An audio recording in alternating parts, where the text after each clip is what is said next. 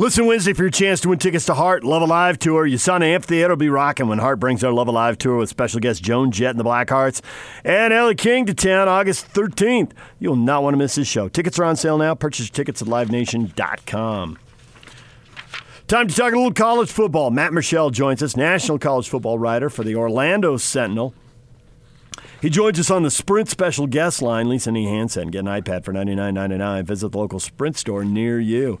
Matt, good morning. Good morning. How you guys doing today? We're doing well.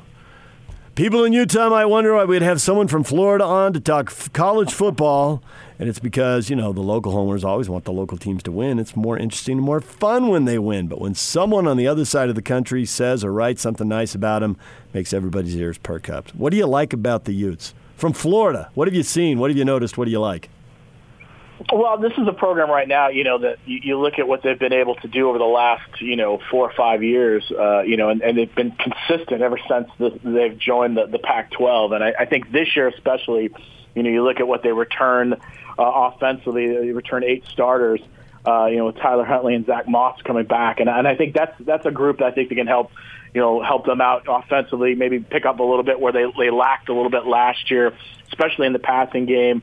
Uh, they returned seven defensive starters, and, and this is a group right now that, you know, I, I think as, as we know is is going to be probably in contention in, in the Pac-12 this year, possibly even making a, a serious run at the Pac-12 title. I know they came off a South Division win last year, but you know this this is a group I think that can make a big statement and, and possibly make a push to get the Pac-12 into the uh, college football playoff. So it's a good news, bad news thing when it comes to Pac 12. You say about possibly getting the Pac 12 in the playoff, you know, and that's a big thing nationally because they haven't been in it in a while. Washington got in it a little bit. Oregon too, but you know it's sliding behind, and you see. So the way I view this is good news, bad news because you have them as a potential, but then they're also you only have them at twenty first. So that those those two don't kind of jive. You see what I'm saying? Yeah, yeah. I mean, I, I think when you look at this, the Pac-12, I think there's going to be some challenges there. I think Washington obviously is a team that's probably going to, you know, make make another run like they've done over the last couple of years. I, I think you look at what, uh, you know, we, we saw Washington State what they've done over the, the, the past. Oregon is, is looks to be improving with Mario Cristobal. I, I think this is a conference as a whole that you're seeing the program starting to get, you know, to, to that elite level, starting to find their way in the top 25 more than we have over the last three or four years. I think the thing that's hurt the conference a little bit is the fact that these teams have been beating up on each other every year. You know, that whenever there's a team or two that stands out that you feel like maybe can make a serious run, you know, there's a game that they end up losing in, in conference play, and I think that's hurt them a little bit. I also think, you know, that, that when you talk about national perception, I think, you know, outside of, of the West Coast, there, there probably are a lot more focus is being paid towards the SEC and the Big Ten and possibly the ACC. So um, there maybe not be as, as much love given to the Pac-12. So this is a conference right now that has, as you mentioned, kind of a little bit of identity situation. They need to have, some big wins to, to and, and get some big statement wins especially in their own conference against ranked teams, if they're going to make a push for that maybe possible playoff run. Do you view the Pac 12 as tough or stupid for playing nine conference games? Yeah, I think it's tough. I, mean, I, listen, I think the way we're going in college football is schedules are going to become even more you know important to everybody. They're going to have to be you're going to have to add teams to your schedule to make that you know, to make that serious run when we're talking about playoff. And that is until the playoff possibly expands. If we, if the playoff expands in 2024, 2025, as some people think might happen, you know, then that maybe opens up to, to eight teams or six teams. Maybe then the conference champion gets in. But even then, I still believe the scheduling is going to be crucial. So I, I think when you look at a conference like the Pac-12 being in nine games, I don't think that's that's stupid. I, I think you know you're going to see that more and more. The SEC gets asked that question year in and year out now. Why don't you go to nine? Why don't you do you know to try to, to help that conference get a little bit tougher? You know, I, I think you're seeing the non-conference scheduling getting tougher on a lot of these schools. They want to schedule more Power Five opponents. They want to make sure that they've gotten, you know, uh, enough of, of value when you're look, being looked at uh, when it comes to getting a, a team possibly contending for a national title. You can't. The days of scheduling, you know, cupcakes and, and, and rolling over teams and, and trying to, you know, just win by as many points as you possibly can are, are kind of going out of the way. You know, I think you're seeing more and more teams trying to make sure they get the, the best situations in that, uh, you know, in their scheduling. And I, and I think a lot of athletic directors will say the same sort of thing when you look at their schedules. They're not scheduling some of those easy cupcake games as much as they used to. So I think the Pac 12 needs to be in unison. And what I mean by that is they need everybody to pull together and do well. Whereas Clemson and Alabama, they don't really need anybody from the SEC or ACC to do anything. In very you know, recent times, we haven't seen much from the ACC outside of Clemson, and SEC is a little tougher. But they stand on their own merits. Whereas the Pac 12, we are talking about this earlier, I think that they need, right off the bat, they need Oregon to beat. Uh, Auburn. They need uh, either Stanford or SC to beat Notre Dame. They need ASU to go in to East Lansing and beat Michigan State. All that stuff is going to help Utah or whoever it might be. We're just using Utah as the local example here. And they need everybody to have success which makes it more difficult. And I want your response to this because these other teams, and you could probably put Ohio State in there, doesn't necessarily need their conference to be all that good, and they can still get in.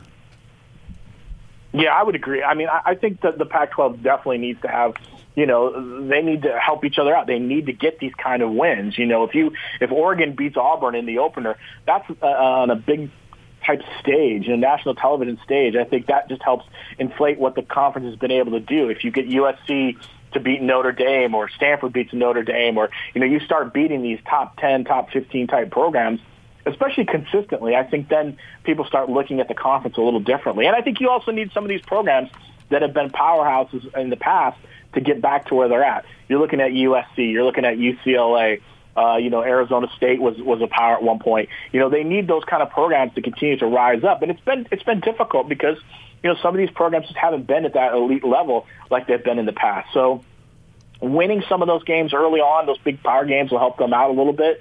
Um, you know, I, I think having a, a, a strong conference championship, you know, going in will help them out as well um, you can't you know once you lose two two games you're you're pretty much out of the mix and I think then people kind of quit paying attention to you and what's going on even though you might have had a, a great season um, so to me yeah I agree with you that the idea of, of really kind of helping elevate this the the image of the Pac-12 depends on these teams getting those upset wins, getting wins against quality opponents because that's only going to help them in the long run. And I think these programs are on the rise. I mean, you're seeing you know, again, you're seeing Chip Kelly coming to UCLA. Maybe he can get that program back to where it is. You're seeing Oregon with Mario getting back to where they were with Chip Kelly several years ago. You're seeing Washington, Washington State, Stanford. All those programs now are finding their way into that top 25. I think that's going to be crucial for this conference, especially moving forward. Matt Murschel joining us. He writes for the Orlando Sentinel, a national college football writer.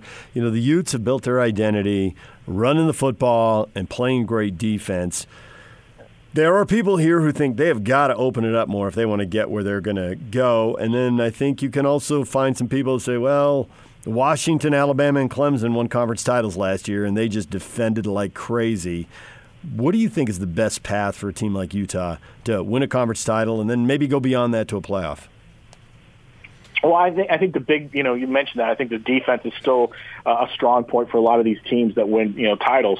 I think that's going to always be their biggest strength for Utah. They they have to play good defense.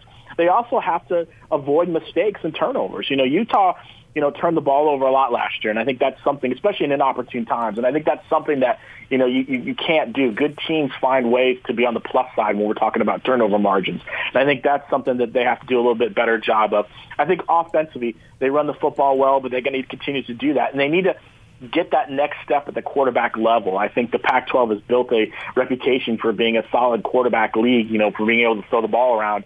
Um, I, I think, you know, obviously there were some injuries last year, but I think if you can continue to, to you know, elevate that quarterback position, I think all those things together are going to help you out, especially when you're, you know, you're playing, uh, you know, the Washington States and, and you're playing Washington and, and some of these other teams that maybe, you know, like to throw the ball a lot, a lot more and like to maybe, you know, put the score up as high as they can. So um, you're going to have to find a way to, to kind of mix that all together. To me, like I said, they're, Utah's one of the more physical teams in, in this conference. They need to continue to do that, but they've got to get a little bit better on offense, and they, and they just got to take care, uh, better care of the football. I think that's the thing that kind of hurt them last year. And and and you say that, I mean, they still won nine games and still won the South. So um, I, again, these are all things I think that that are kind of uh, th- trademarks of Kyle, what Kyle Whittingham has been able to do with that program. So, I mean, to me, I, I think they're in a, they're in a good spot going into this year. There's a couple games I think that they can flip, and I think they they can be right there again, back in the conference championship game. So you've handicapped the South. I think all of us agree with that. How about take a shot at the North? Well, I, I think it's going to come down to Washington and Oregon. I, I think those two teams are going to be at it. You know, Washington's got some question marks at quarterback. I mean, you know, they bring in some. You know, they're they're going to have a guy like Jacob Eason possibly come in and take over. You know, and run the offense that looks like with them. Um, I think Oregon to me is interesting. You know, I think what you know bringing back Justin Herbert uh, at quarterback, I think is huge for them. I think that kind of gets them a little bit of an edge, so to speak. They bring back practically everyone on the offense. Um, they're going to put some points up. You know, the, the question mark is defensively. Can they stop some guys? Um, you know, and as you mentioned, you know, they, they open up against Auburn. That's going to be a crucial game because if they lose to Auburn in that opener, you know, how does this team respond? Do they come back? You know, are they able to, you know, put that aside and, and move forward? You know, they still got some key games in, in the next, you know, in the next five or six weeks after that. So they can't get so distracted in the idea of beating Auburn that they let the whole season go go to waste. So I think Washington and Auburn are going to be the two teams that are going to end up battling it out. I, I mean, you know, Washington and Oregon, excuse me. And I think Oregon, like I said, I mean, they've got an opportunity if they beat Auburn early on, they can make a big statement and make it maybe take the big push to as being the team to beat in, in the North when we're looking at the Pac-12. Stanford has uh, won the North four times in the eight years since the conference went to 12 teams. Uh, but they've only won it once in the last three. Only once in the last three. Do you feel like they've slipped a little bit? Other teams have caught them and passed them by, or do you think they're in the mix?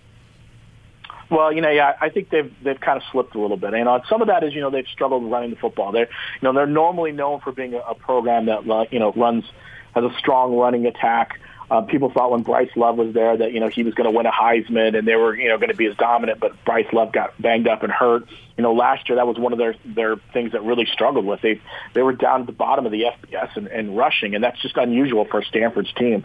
Um, you know, this year again, you know they they've only returned three starters on offense. KJ Costello, their quarterback, has got experience, but they got to replace a lot of pieces, especially on that offensive line. And I know that Stanford's known for developing tough lines on both offense and defense, but um, you know, it, it's going to take a little bit of a, of a time for adjustments. And their schedule isn't you know, when you look at early on, it, it, it's really a brutal schedule. I mean, they open up against Northwestern, they're at USC, and then at UCF, and then they play Oregon uh, in the first four weeks. So that's that's a really difficult schedule for them. If they survive that first four, you know, then I think maybe there's an opportunity maybe to make some noise. But um, based on what they have returning talent, you know, I, I don't think they're going to be in contention nearly as much. But that's to say you know, David Shaw is a guy who always surprises people and finds uh, good recruits and, and gets kids in there. So I don't think they're going to be down very long. It may just be another year or two, and they'll be right back in there with the Washingtons and the Oregons and the Washington States. So we've seen some of these lesser conferences do extreme things to get exposure. That would being, you know, Boise State. seems like it rarely has a Saturday home game. They're either if they're Saturday, they're nine o'clock at night Boise time, or they're playing on a Friday. Other conferences, the MAC playing on Tuesday, what have you. So now something is floated for the Pac-12, which is out of the box, and that is playing nine o'clock local starts to get some more attention back where you are in Florida, back in the East. The East has all most of the folks in the time zones, right? So that has been met with some resistance from Pac 12 coaches because they got to get the players up at 4 or 5 in the morning, blah, blah, blah. Do you think they should give in and just recognize, hey, in order to compete with the big boys, being way out here, we're going to have to make some sacrifices? One of them being 9 o'clock, or stick to the guns and say, nope, we're going to do it our way?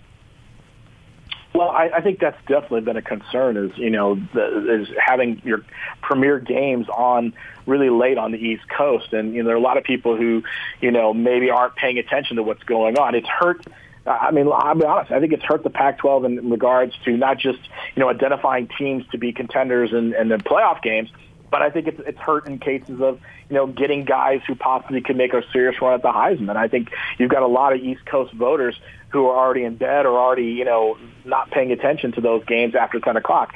I'm not sure if 9 a.m. is, is, a, is a great deal. If I was a coach, I can understand why you'd be upset. I mean, it takes a lot of time to prepare to get your guys up and moving and get your team ready to go. I, and I think you'd hear a lot of pushback, not just from coaches, but from players as well, you know, um, and even fans. I think, you know, they're, listen, uh, don't get me wrong. I know a lot of fans would love to start tailgating at 8 o'clock in the morning and start their, you know, taking part of libations at 8 o'clock in the morning, but I'm not sure if the fans are really that interested in doing that. Um, so you hope there'd be some sort of way to figure out maybe to kind of somewhere in the middle on this. But uh, it, it's definitely a concern. And when you start hearing conference commissioners talking about this kind of thing, when you hear Larry Scott talk about it, or you hear it mentioned that this is a possible idea, then you know there's been some serious discussion on it. Now, whether they'll get everyone to agree on the same page, that's going to come down to the school presidents and, and whether they feel it's feasible. I mean, again, this is this is a bold step for a conference that's definitely looking to kind of improve its image a little bit.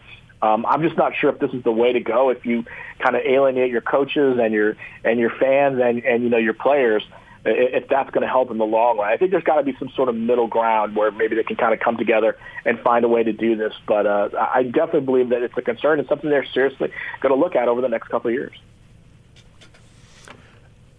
Matt Murschel joined us, national college football writer for the Orlando Sentinel.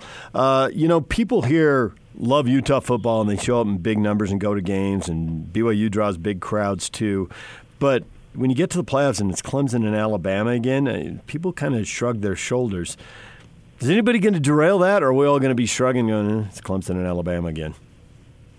yeah, um, you know, I think I think Alabama and Clemson, you know, will probably be in the mix again. I know people kind of hate that, but I always kind of relate it to, you know, you remember back in the '80s uh, you know, when the Lakers and the Boston Celtics were made that, those big runs in the finals. You know, those were two teams that seemed to be in the finals every year, year in and year out in the 80s. Um, you know, those are two some great programs moving forward. I think that's kind of what we're seeing right now with Alabama, Clemson at this point. I still think there's some teams that can make a serious run at it. I think Oklahoma. I think Lincoln Riley's done a great job with Oklahoma uh, over the last couple of years since taking over for Bob Stoops. They get another quarterback in, another transfer quarterback in Jalen Hurts. There's an opportunity there if their defense can get better. They can make maybe a possible run at it as well. I'm interested to know what Ohio State can do with Ryan Day. I think, you know, they bring in a new quarterback in Justin Fields, but Ryan Day is kind of a young, innovative mind that people have been kind of, you know, considering for a long time as a possible head coach somewhere you know, if he can kind of keep things on track at Ohio State, maybe the Big Ten gets a team back into the playoff after a couple of years absence. Um, and then, and I think you're going to also see, you know, like I mentioned, maybe a, a team like Washington or Oregon try to make a run. Um, Notre Dame, you know, which was in the playoff last year, I think Notre Dame returns a lot of talent. Um, they can make a serious run. I think those are the teams right now that, that kind of have to make big statements to kind of showcase what they're doing. Alabama, Clemson are going to be there, but at some point someone's going to slip up, and there's got to be a team ready to step in there and do that. So those are, in my mind, are the teams right now that have the best chance of maybe making a serious run at maybe dethroning one of those two teams. Matt, thanks for joining us. We appreciate a few minutes uh, for coming on and talking college football. Thanks a lot. No problem. Thank you. You guys have a good afternoon. Matt Murschel, national college football writer for the Orlando Sentinel. Said something there that I think is extremely important as far as scheduling goes and uh, it's why I absolutely think that Utah. We had Mark Harlan in here needs to play BYU for a couple of reasons. One being that it, you know it generates interest locally, but secondly, they don't seem to be willing to play Ohio State. Not that Ohio State would necessarily want to play them or the top dogs. So what you do is you keep BYU on the schedule, and it's recognized as a good game, and then you go after a Baylor or an Arkansas at power league, but not necessarily at the top of their league. So even and if so, you don't have a marquee win, you have a collection of good wins. Yes, they need to enhance their schedule, and having BYU on their schedule, or even flip, go Utah State, BYU every other year. Have one of those they'll recognize as an in-state uh, rivalry game, then that increases your schedule. So then you get another Power Five team that doesn't necessarily have to be literally at the top. It could be like an Oklahoma State or you know Kansas State has had some moments, and so you get those I don't want to say second tier Power Five. You should. That's but, what they are. But they're still pretty good. Second tier is good. I mean, high second tier. Right. But if you're if you're Utah needs to increase its schedule. If you're playing a team that looks like they could have eight to ten wins, that's great. Can you go out and get the biggest brand names in college football? Probably not. There aren't that many of them. Most teams don't get to schedule them. So that's that's what they should do. Use BYU as a B game, not an A game. Even though you can get an A game run combined with playing a f- decent team from another big conference. DJ and PK, it's 97.5 and 1280 the zone. And now, attention, top of the wire on 97.5, 1280 The Zone and the Zone Sports Network. Team USA began preparations for the World Cup of Basketball yesterday in Las Vegas. Utah Jazz star Donovan Mitchell in training camp working out with the senior team, and as guys leave the club, well, he's expected to have a bigger role. Vince Carter will return for an NBA record 22nd season, re signing with the Atlanta Hawks on a one year deal. New England Patriots quarterback Tom Brady acknowledged his contract status has him in unique territory. The 20th year with the same team. He says, I'll be 42 years old, so pretty much uncharted territory for everybody. Twins beat the Braves 5 to 3. Cubs take down the Athletics 6 to 5. Javier Baez went yard twice to lead Chicago. Bees were swept in their four game series against New Orleans. They lose 5 2. They're off today at Omaha tomorrow.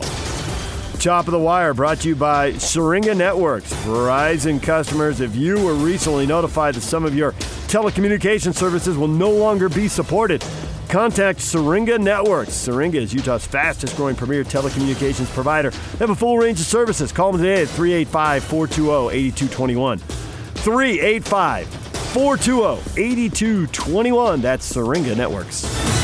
Three, two, one, one, one. The countdown is back on the Zone Sports Network. It's the fifth annual College Football Top 60 and 60.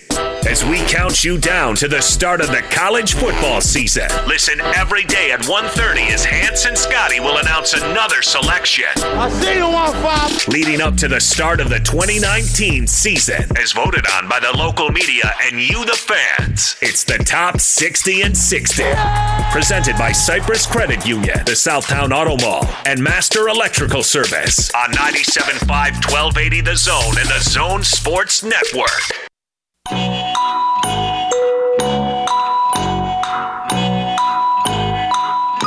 Think you know sports?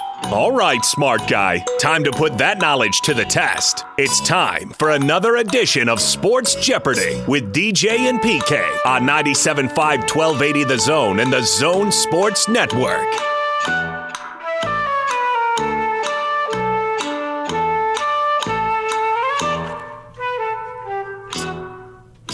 DJ and PK, it's 97.5 at 1280 The Zone. It is Sports Jeopardy time. Jake is our defending champ. Jake, good morning. Morning, boys. How's it going? Are you getting bored with this? I mean, do you have this kind of time to put in this? I mean, you're having to do this twice a week. Well, you don't want to uh, lose. I'm, I'm doing all right. I got a little oh, bit of oh, you, time. you are doing all right. Steve is yeah, our I'm challenger. all right. It's an it's an honor to be on the phone with the great PK. That's that. I make time for that. We had a little scratch breakup. What'd you say? I said it's an honor to be on the phone with the great PK, so I make time for that. You want to say it a third time? You feel good enough about yourself I, yet? am I breaking up on you guys? I No, no, apologize. I heard it. said I it's an honor to be on the phone with the great PK. all right. You're, you're boring. Oh, I got it. I didn't catch that. yeah, you're you're All right. you're you're boring Steve the challenger to death right now. Steve might actually keel over before he has a chance to do all five questions here. Steve, good morning. Good morning. Good morning. And, and PK and uh, great in the same sentence, kind of a oxymoron there, but Ooh, we know who I want to win. All right, let's begin with the champ. It's a father son sports Jeopardy edition. Champ! The Blue Jays, Bo Bichette, son of Dante Bichette. He's playing well. Uh, there are two other sons of major leaguers on the Blue Jays. Five, four, three, two, one. Who is Guerrero and Biggio? Nice. Challenger. Carl Yastrzemski won the Triple Crown with the Boston Red Sox, and his grandson is now a 28 year old rookie in the major leagues this year. Five, four, three, two, one. that is Mike Yastrzemski for the Yes. Yeah. All right. These two Jazz guards combined for 15,815 assists in their NBA careers. Five, four, three, two, one. Who are the Crowders? Oh, I don't think Challenger. Challenger for the steal. These two Jazz guards combined for 15,815 assists in their NBA Uh, careers. that would be that would be John and David Stockton. Uh, I don't think he listened to the question. No, I don't think so. All right. oh, our challenger has a chance to go up 3 1 and lock it up right here. This father son combo went to Marquette and Kentucky Wesleyan. Both played for the Jazz. Five, four, three, two, one. Who is this for again? Challenger? Challenger. Corey and Jae Crowder. Yeah. It's over. It's 3 1. I guess we'll, we'll let him bat in the bottom of the ninth anyway. Uh, this Jazz rookie made just 28% of his three pointers in 86 and 87, 1986 and 87. And Jerry Sloan shipped him out of town.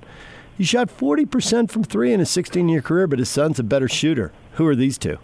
Five, four, three, two, one.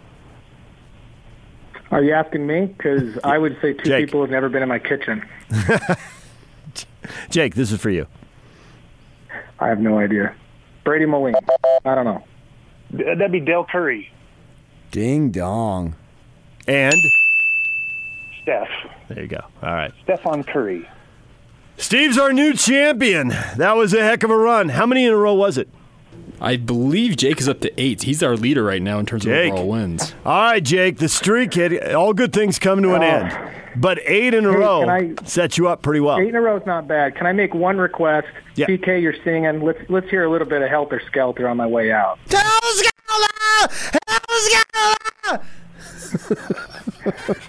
Makes it all worthwhile. Not if you're wearing earbuds.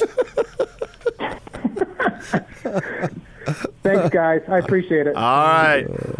That was the champion's champion right there, eight in a row. Uh, my throat hurts. You can't talk. well, we got we got six minutes till break. I want to uh, I want to go back to what you were just talking about at the end of the last segment, Oh, you did? scheduling, because uh, I thought something different during the break. Go ahead. Advance it forward. You were talking about, you know, well, you need to schedule Ohio State, but you can't. They're playing four non-conference games. They're looking at one intersectional game. Why are they going to pick you?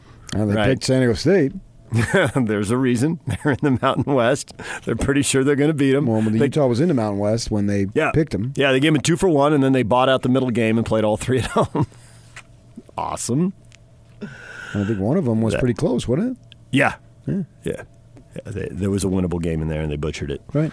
Um, Back when they weren't as good as they are now. But even if you can't, uh, oh, that's absolutely true. Yeah. Uh, and but then I said the second tier teams. So second tier on rep. I mean, the fact is, these teams that are second tier on rep, Oklahoma State, you brought them up as a great example, doesn't mean they don't end up being the better opponent in any given year. Correct. Oklahoma State does not have Texas as rep, but Oklahoma State has had a better team than Texas for Most most, if not all of a decade.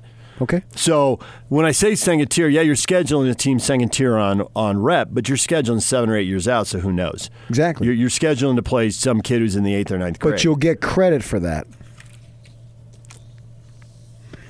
You go into Hopefully. Wyoming here Hopefully. next year. You're not getting credit for that, You're not. and it's too bad. Even though going to Wyoming, is may have a. Josh Allen, right? They may have an NFL quarterback in a tough environment with a great home field advantage. but you're not Right. going to get credit for it. no, you're not.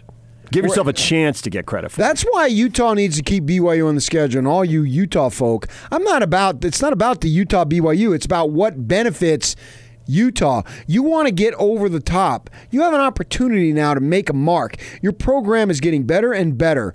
The thing that lags behind is your non-conference schedule is not near good enough. soft. It is. It's soft. So you're not getting any credit for it whatsoever. So you take an Arkansas that Mark Harlan has scheduled, and it's uh, 26-28. You take and play. We had him in Friday, and we asked him about well, what does that mean for BYU, and he's saying that you know he intends to play them. You put a BYU and an Arkansas, unless Arkansas is absolutely garbage, you got something there. You're not going to get Oklahoma and likely beat them. You're not SC. You can't roll out a contract with Notre Dame. So, with that in mind, play two of those maybe second tier teams.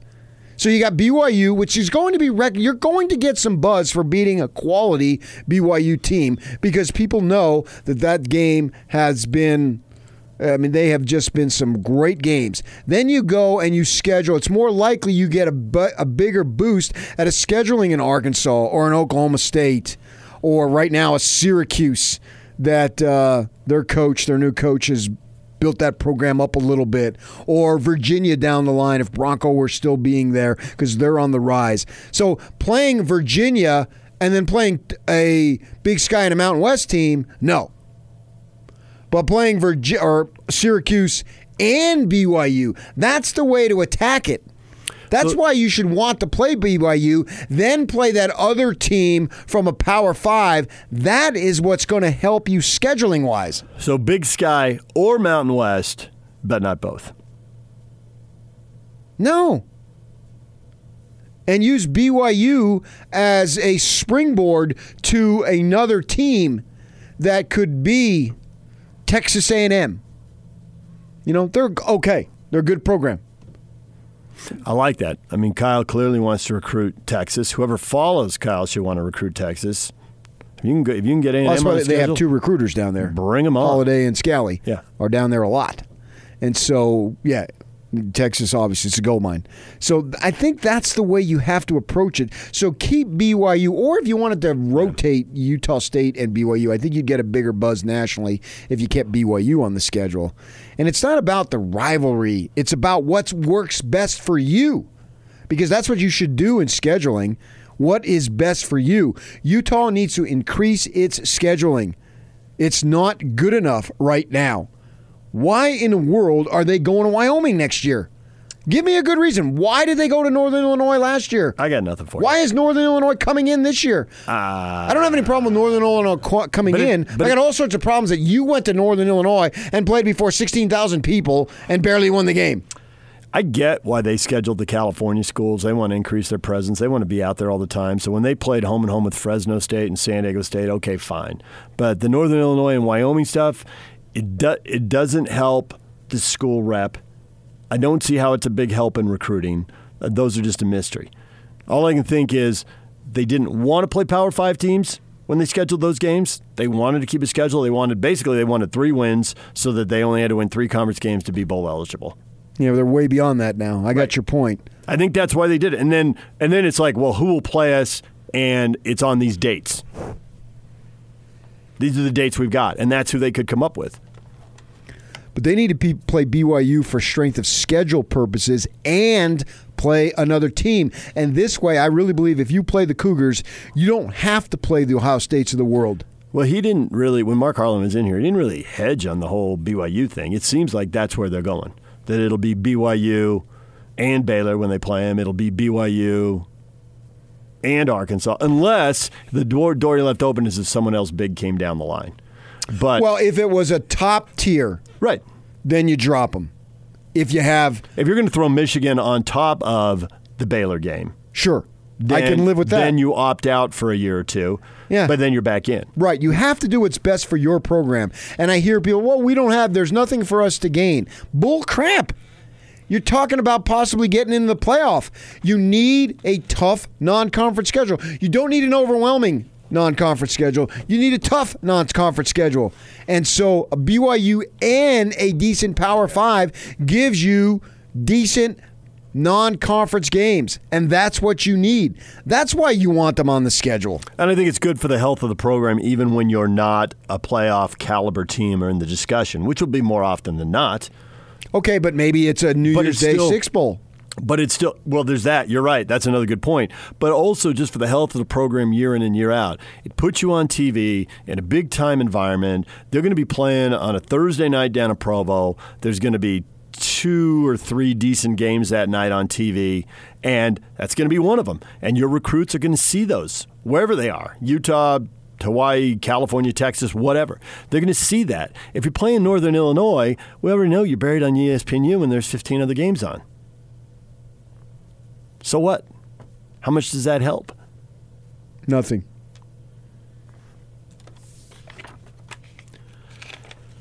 DJ and PK brought to you in part by Diamond Airport Parking. Begin and end every great trip with Diamond Airport Parking. Diamond offers car to curb service 24 7 airport shuttles, fantastic rates, complimentary bottled water, plus no one beats the friendly staff. Diamond Airport Parking just off I 80 and Redwood Road. Park, ride, and save. That's Diamond Airport Parking. Take the zone with you wherever you go. Let's go. Download the all new Zone Sports Network app on your phone and get live streaming of the zone as well as podcast editions of every show. From Salt Lake to Shanghai, Provo to Portugal, or Ogden to Oslo, wherever you go, we'll tag along. Let's go. Download the new Zone app by searching Zone Sports Network wherever you shop for apps. It's the Zone Sports Network app from 97.5 1280 The Zone and the Zone Sports Network. Join the big show Friday, August 9th from 3 to 6 p.m. at the Warehouse, 1967 South, 300 West in Salt Lake City. Prices so low it'll blow your mind. That's the Warehouse. Ron McBride, former Utah and Weber State head coach, is going to join us in the next segment. He's up at Utah State's practice with Gary Anderson today. We'll talk a little college football with him in a minute. Uh, we talked a little NBA this morning, people. We ought to uh, PK. We ought to get people up to date here before they uh, they get to work. There's a podcast, Sports Illustrated has a podcast, and uh, a Jazz fan named Tanner. Pause to consider the irony and predictability of that.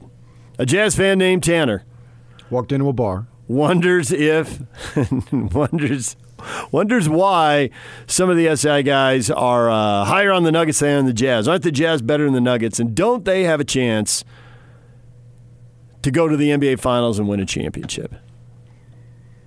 The SI guys say yes, they do have a chance. Didn't really like Tanner's uh, player by player comparison. Said that you know the impact Position of one position, yeah. yeah, the impact of one guy changes the matchups for the other. And I, you know, I, I kind of get where they're going with that, and I agree with it to a to a degree. Oh, when I you're agree talking with it about 100%.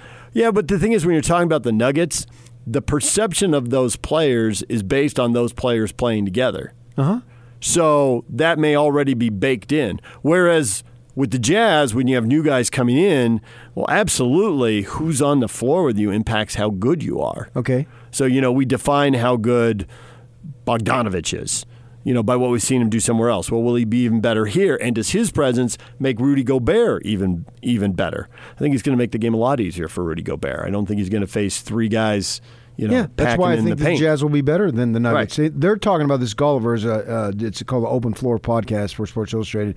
He's a columnist for Washington Post, and he's saying the the uh, Jokic effect. Every one of these guys is better. I'm reading than what he looks on paper because he benefits from playing with Jokic. So I don't think it's right to judge the Nuggets player by player. I think there are strong arguments to be made for either of these teams. Okay, fine.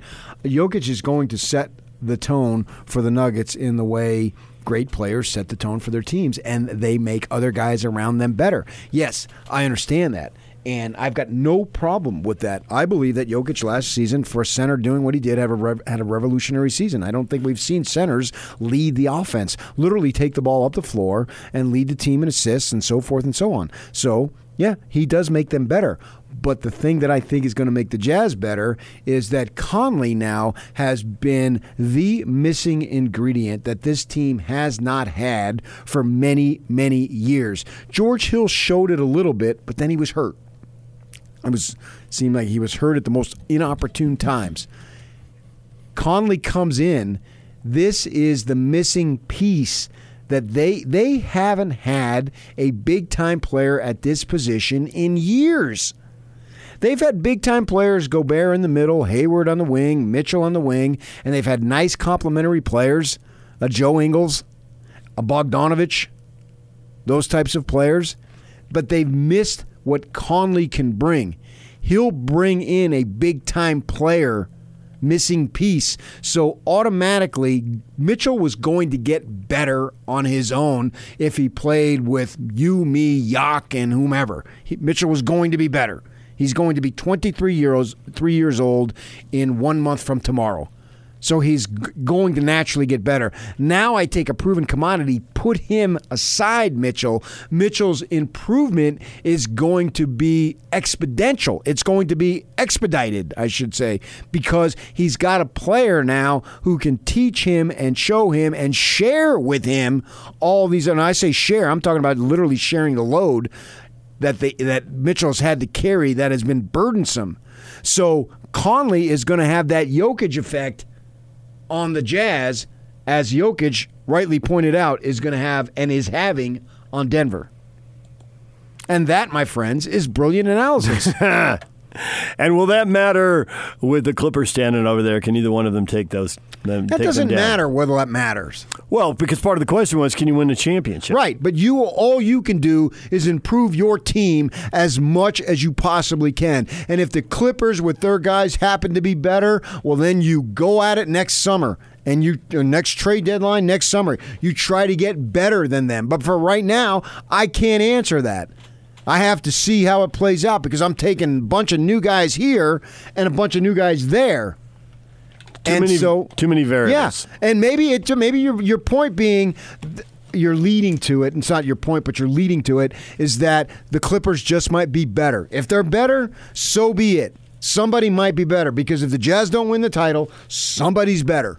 I think the thing somebody like Denver has going for them, the the Jazz don't have to the same degree. Maybe they have a little bit, and I'm not sure the Clippers have it all. Is the whole familiarity thing? You know, when you when you make a bunch of changes, it takes a little time to settle in. I mean, LeBron went to Miami with a loaded team, but didn't win the championship the first year. And will Denver benefit from that familiarity because they're largely bringing their roster back intact? Uh, yeah, they added the kid from Oklahoma City. What's his name? Grant. Yeah. Uh, and then we'll see if Porter comes back and and gets recovered from his injuries. So. You know, but then the teams will also scout them differently as you get more tape. I'm, yeah, but I'm not so worried about the Jazz and the new guys not being together because you're bringing in nothing but veterans. This team went in so, somewhat of a blink of an eye, being younger to now being extremely experienced. Yeah. Absolutely. All right, DJ and PK, and we are brought to you in part by Homie. You know all about Homie, PK. Buying or selling a home? Homie will give you up to $5,000 back to help you with closing costs and fees. Remember, it's simple to get started with Homie. See more at homie.com.